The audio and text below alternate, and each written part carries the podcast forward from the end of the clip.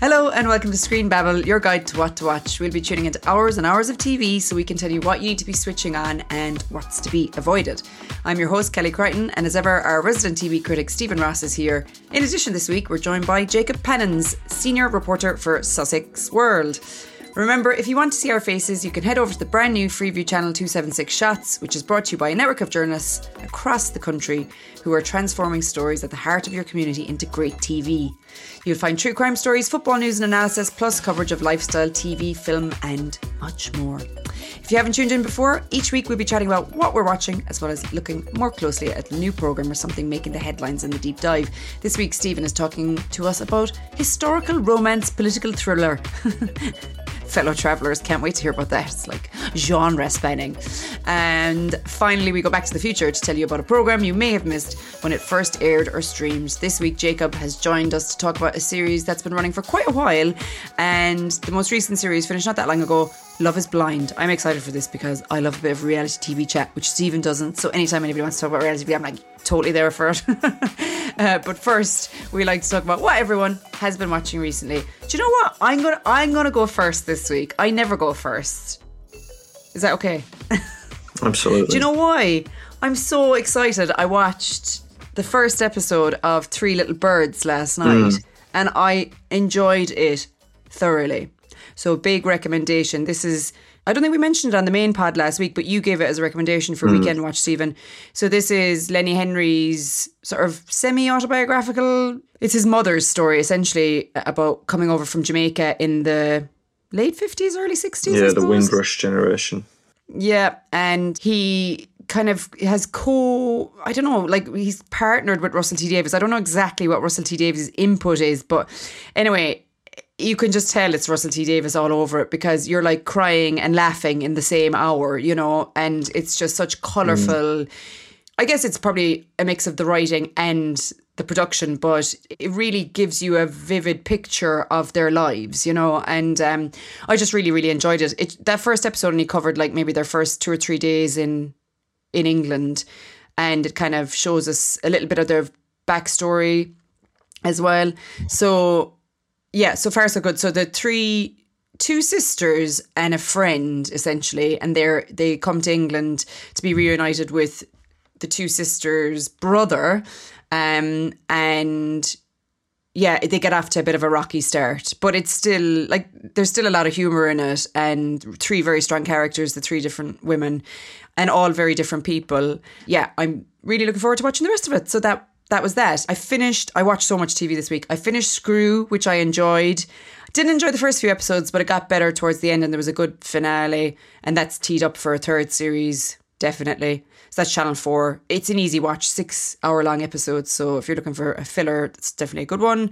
I finished The Reckoning, the Jimmy Savile mm. drama, which was kind of leaves a bad taste in the mouth and does leave you with some questions, I thought and that that thing they put on at the start of every episode never stopped jarring with me. The the thing about this is based on detailed research, and then the next sentence was we've dramatized parts of it, which I just thought it was. I the there was a contradiction in terms about what they felt about the the story, you know.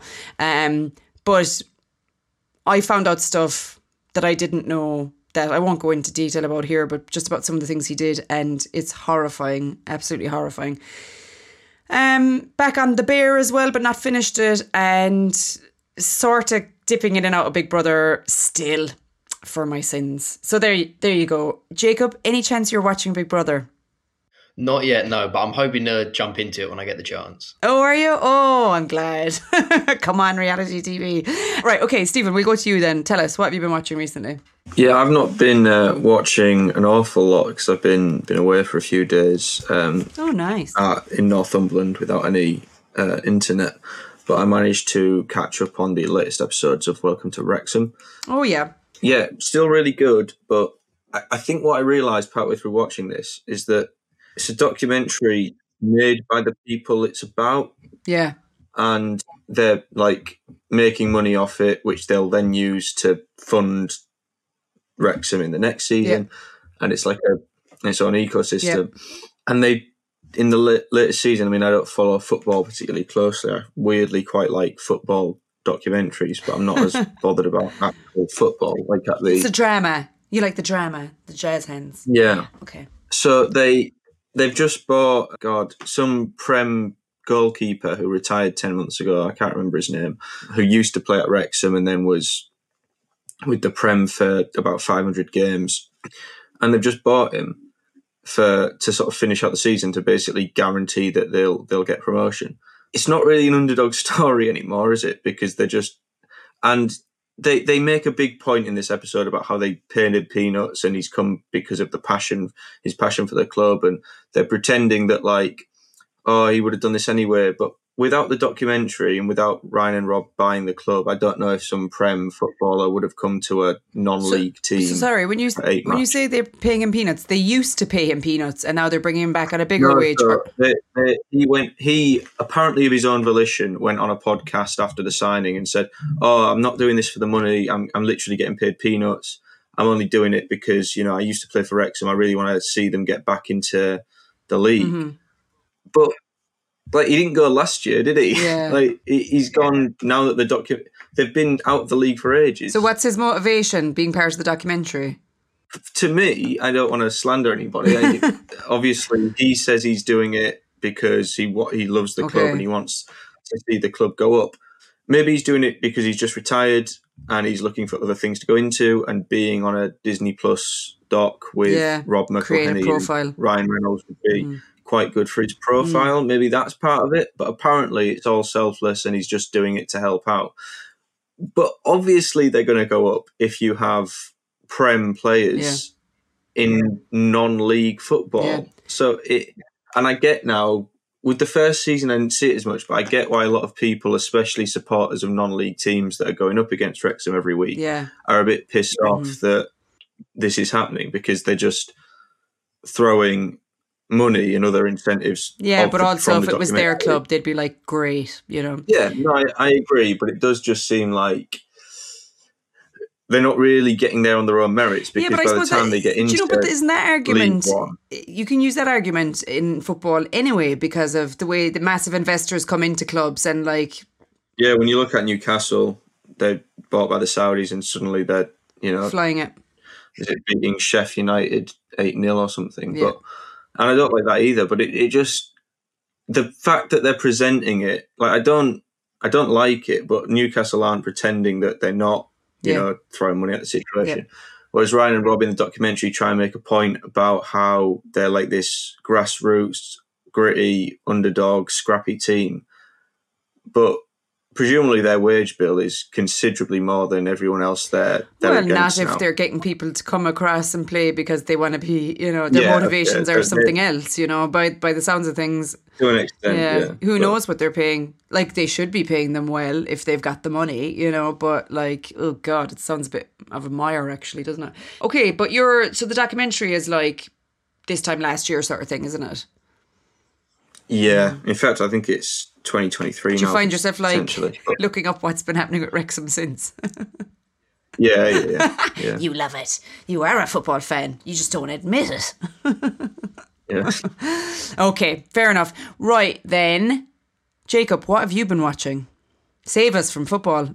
Yeah, no football chat from me, but um, yeah, I was away, so I downloaded the newest season of uh, Big Mouth, so I've been watching Oh, watching cool. that. So um, for those who don't know, it's sort of a cartoon, sort of about a load of middle schoolers in America, kind of going through puberty and sort of tackling that era of their life. It's kind of like sex education, Cartoon but style. very silly and yeah, just very juvenile and just very silly and kind of yeah, very cartoony. Did you did you review that last year, Steven? Is that I did not. I've never or seen maybe it. Alex did when it was coming back? Potentially. Potentially. So can you? Is it on UK channels or is it just a? You have to get it it's online. on Netflix. Oh, it's on Netflix. Okay, cool. Um, and they're short, obviously. Are they the these episodes? Yeah, I think they're about 20, 22 minute episodes. And yeah, the newest season's only got 10 uh, episodes in it. So it's, yeah, very easy watching. Before we go on to the next part, uh, I need to mention Great British Bake Off. Spoiler alert if you haven't watched this week's episode. Tuesday night, there was a double. Do we call them evictions on Great British Bake Off? Elimination, Elim- oh my god, elimination. Sorry.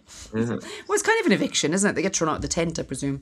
Um, So yeah, it was a bit of a shame actually. Two quite nice bubbly characters um went out, but they had a disastrous week, both of them, and it was pastry week, which my god, anyone who can cook pastry is a winner in my book.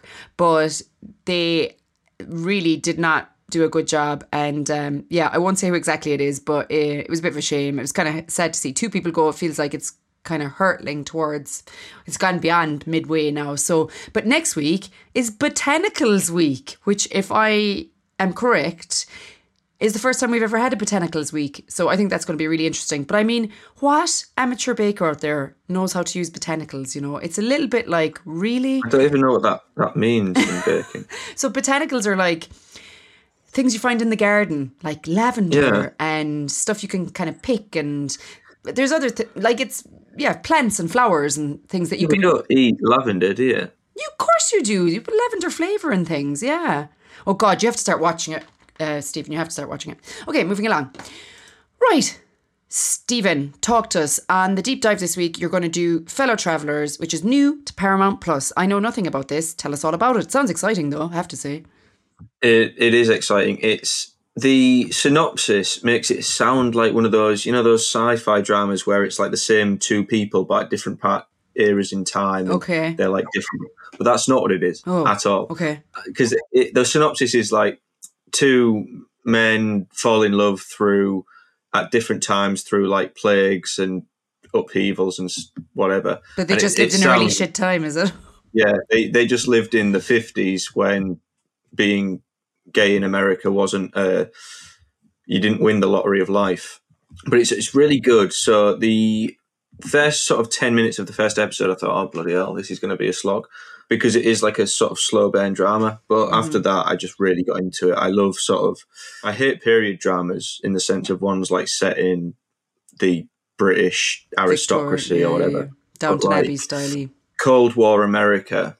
Mm, that's my thing. So oh, yeah, it's like it's set during um, McCarthyism and the whole better dead than red sort of era, and McCarthy's trying to root out the communists and basically anyone not considered normal in air quotes is at risk of being labelled communist. And at the same time as this, they get super scared. They're living scare about homosexuality in the US, in the government, and how it might weaken security and how gay Americans might be allied with the communists. It's all very paranoid, but also, you know, historically, these fears were sort of at the top of government. So it follows two people working in government a guy called Hawk, who's played by uh, Matt Bomer. Uh, Matt Bomer was in, uh, he played Ken in the Magic Mike trilogy, and then you have Jonathan Bailey. what a reference! I know. I'm know. sure many I, of our listeners have seen all three of the Magic Mike f- films. I've well, definitely seen all three. I've definitely seen the first one, and I thoroughly enjoyed it. But I'm not sure I went back for two and three. yeah, no, he comes back for XXL and Magic Mike's Last Dance. Uh, well, um, Steven, Bailey, your faves. I uh, I do a lot of research for this show. Jonathan Bailey is the love interest. He plays Tim or Skippy, and he's from Broadchurch and Bridgerton. But I actually recognised him from Crashing, which I spoke about probably a oh, while ago in the podcast. Now, I'm gonna have to really look him up now. Broadchurch and Bridgerton. Hmm. Go on. Yeah. Um, so this is actually set. It's set predominantly in the fifties during the, the Red Scare, but then there's also a, a narrative in I think the eighties. Well, it will be the eighties because it's it's in the midst of the AIDS pandemic and it's following the two men again, mm. but they've had a huge falling out and during the sort of scenes in the 50s we're leading up to what that might have been and why did why are they not friends or why are they not lovers even in the 80s and yeah it's, it's super super interesting because you have it's a really good way of presenting the political tensions uh, and yeah cultural and, backdrop and, and, the the human effects of of of that era mm-hmm. because you can see like the constant uncertainty and never being able to feel secure even in their own home mm-hmm. um, to be gay men um, and women as well uh, though to a lesser extent but it does also look at the experience of gay women and it's really quite tragic in a lot of ways, but then there's also like this sort of vein of like heartfelt resistance, I guess, running through it. Um, you have a, a black reporter who's who's also gay, and he's reporting on these investigations into you know communists and potential homosexuals in the government, whilst also trying to fight if uh, desegregation and for desegregation laws to actually be applied when they are passed. And then also finding he has to fight this other battle for sort of not even gay equality, just you know tolerance, I guess. Yeah. Um, and he's tr- he's he feels like he can only do one thing at a time. He can only fight one battle Because he's kind of part of the establishment in one way and, and not. Yeah, and he's, he's sort of doubly doubly down because he's a black American in the fifties and a gay American in the fifties. So Yeah. he's he, yeah, it's um it's basically a really really good love story in a really interesting time with a really strong backdrop. So Mm. you you have Joe McCarthy's played by Chris Bauer, who was in The Wire. He's great as McCarthy. Will Brill, who isn't really from anything big. Apologies to, to Will Brill. Plays Roy Cohn, who was um, sort of McCarthy's right hand man in cracking down on, well, they would call it deviancy. So are the Um, two because- main characters are they sort of in the department that's dealing with McCarthyism or how are Yeah, what, what's the connection um, between them and us seeing McCar- McCarthy? So, so Tim is like a an aide in McCarthy or Roy Cohn's office, even. Okay. So he's hearing these conversations yeah. and sort of doing the, the a bit of a dog's body for for Roy Cohn and McCarthy, and then he's feeding some of what he finds out to Hawk, who's also working within the government, but you know isn't particularly happy with McCarthy. Obviously, great performances from both of the leads, and Will Brill looks really like uncanny as as Roy Cohn. Um, So tell us the logistics then. What, how long, and how many episodes, etc. Excuse me. Uh, there are eight episodes, and they'll be airing weekly on Paramount Plus from Saturday, the 28th of October. Oh. And they're about an hour long each. Uh, each episode is is a slow burn, but you really get sort of sucked into it. It's, Mm. it's very good. It's from the writer of Philadelphia as well. The, oh, do um, you know Tom that popped Hanks. into my head when you were talking about the sort of AIDS and HIV stuff Yeah. from the eighties? and and it's yeah, it's it's got those sort of themes of you, that you'll see in in It's a Sin as well of um, struggling for acceptance whilst also having these existential Yeah. issues facing the community as well. Um, it's, it's a fantastic show. Okay, brilliant. I'm I'm almost tempted to get Paramount Plus now because they've got Yeah, that and they've got Yellow Jacket season two. Yeah, I've been slagging off Paramount Plus every time it's brought up. it's getting but, better um, though, isn't it? It's getting a bit. It is. Yeah, they Getting a got bit some good new weightier. releases. Yeah, yeah, cool. Yeah, Okay, Fellow brilliant. Travelers definitely worth a watch. Steven, what's come over you recently? You've, what, you've like m- mostly positive reviews the last few weeks. Must be like I was going to say spring is in the air, but clearly it's the opposite. Maybe it's your time of year. Um, okay, cool. Right, over to you now, Jacob, for Back to the Future, and you're going to talk to us about Love Is Blind. So, for anyone, you're going to have to describe the premise of this thing, just in case we have any listeners who don't know. Steven probably doesn't know what it is, so yeah, t- tell Steven what it's about. That'd be great. Well, essentially, they have a load. This is based in America, and they pick a city for. So, for example, this season it was Houston, mm-hmm. and they'll get these singles in that city who've applied. And you've got the male quarter and you've got the female quarter, and they kind of live together for I think it's three or four weeks, and they have dates with one another. But it's through they call it pods, where you can't see the other person, mm-hmm. so it will kind of be an opaque screen in between them so they can't see and they have like a little mini living room so they'll have dates and play games but they can never see each other mm-hmm. So they date and date and date and the only way they can see each other is if they get engaged so it's all very extreme but sort of the premise of the social experiment as they like to call it, is Yeah. that it kind of proves that love is blind and looks don't matter Yeah. but ironically a lot of them don't stay together once they see each other but it's yeah it's quite an interesting show Okay, so I've only ever really seen this on Gogglebox, and usually what they put on Gogglebox is when there's some like humding or if something happens, right? So my question for you is: I think anything I've ever seen, they were actually quite good looking. The people that were on it. So I was a bit like, has this, you know, was the first episode like they were all like average to, you know, whatever, you know, maybe not. The whole premise is about looks, really, when we, if we're honest, right? Yeah. So I don't want to be sounding shallow, but my question is over time, have the contestants become more beautiful? Ju- And then it's just a, it's more of a competition. Traditionally attractive, I think, is the word. What's the word? Mutu- traditionally? traditionally, Traditionally attractive. attractive, yeah. Traditionally attractive. Thank you, Steven. Thank you. I'll try to remember That's that. Yeah. Okay. So they've become more traditionally attractive. less unconventionally unattractive. yeah. So would you agree with that, Jacob? Have you watched enough series to comment? Uh, I've watched all the seasons so far, and I don't know. I mean, I would probably say they were more traditionally attractive towards the start, but I Hmm. do often say to my girlfriend when we watch it, nobody in there, you know, they're all relatively attractive. It's not like they're going to open the door and be absolutely Shocked. appalled or Yeah. shocked at what they're seeing. They're all relatively attractive people. Hmm. So yeah, it's a little bit silly that that's the premise, but they're all you know pretty good looking people.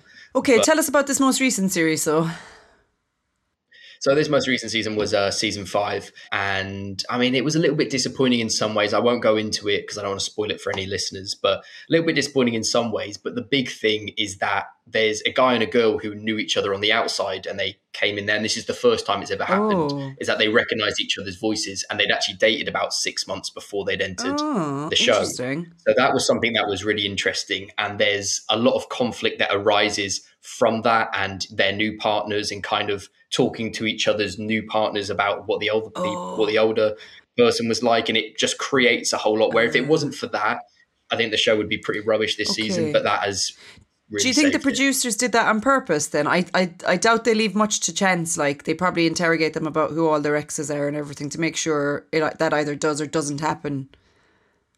Yeah, you'd think Hmm. so, but apparently they said that the producers had to sit down and have a conversation once they realised and said, "Are we gonna?" Because this was on the Thursday, they were apparently contemplating throwing them both out and saying this is going to ruin the experiment. Yeah. But had a chat with them, and both of them said, "Well, we don't want to rekindle anything, and we won't tell anyone in our Okay. quarters." Okay. So they had to have an agreement that they couldn't, for I think two or three weeks, they couldn't tell anyone that they knew who that other person was. Oh, interesting, interesting. But but anyway, inevitably, it still ended up leading to a bit of conflict or whatever. Yeah, when it did arise and everyone found out, it did lead to a lot of conflict. But I think the producers are probably pretty happy with that because if it wasn't for Yeah. that, it would be pretty dull. Well, we're talking about it now, so that makes that point, doesn't it? Yeah. So, um, okay. So, how many series have there been? Is that the? I'm going to say third. Am I right? This is No? the fifth. So Oh, fifth. There you go. Yeah, okay. first came out February 2020, so just before we went into lockdown here. And Ah. um, it's yeah, there's one in Brazil now. There's a Japanese edition, and they're releasing a UK version very soon as well. I think Oh, interesting, interesting. Okay, so where do you watch that, or where did you watch that? that's on Netflix. On Netflix as well. Okay, all right. So, in general, though, you would recommend it. It's quite. Oh, get- 100%. Yeah. Yeah. If you go back to the, because you can go back and the, there's a couple of seasons that are just unbelievable. So yeah, Really? go back, watch the first season, I think it is. And I want to say the third season are unbelievable. Okay. But yeah, you can go back. All of them are very interesting. And if you like reality TV, you'll be absolutely hooked.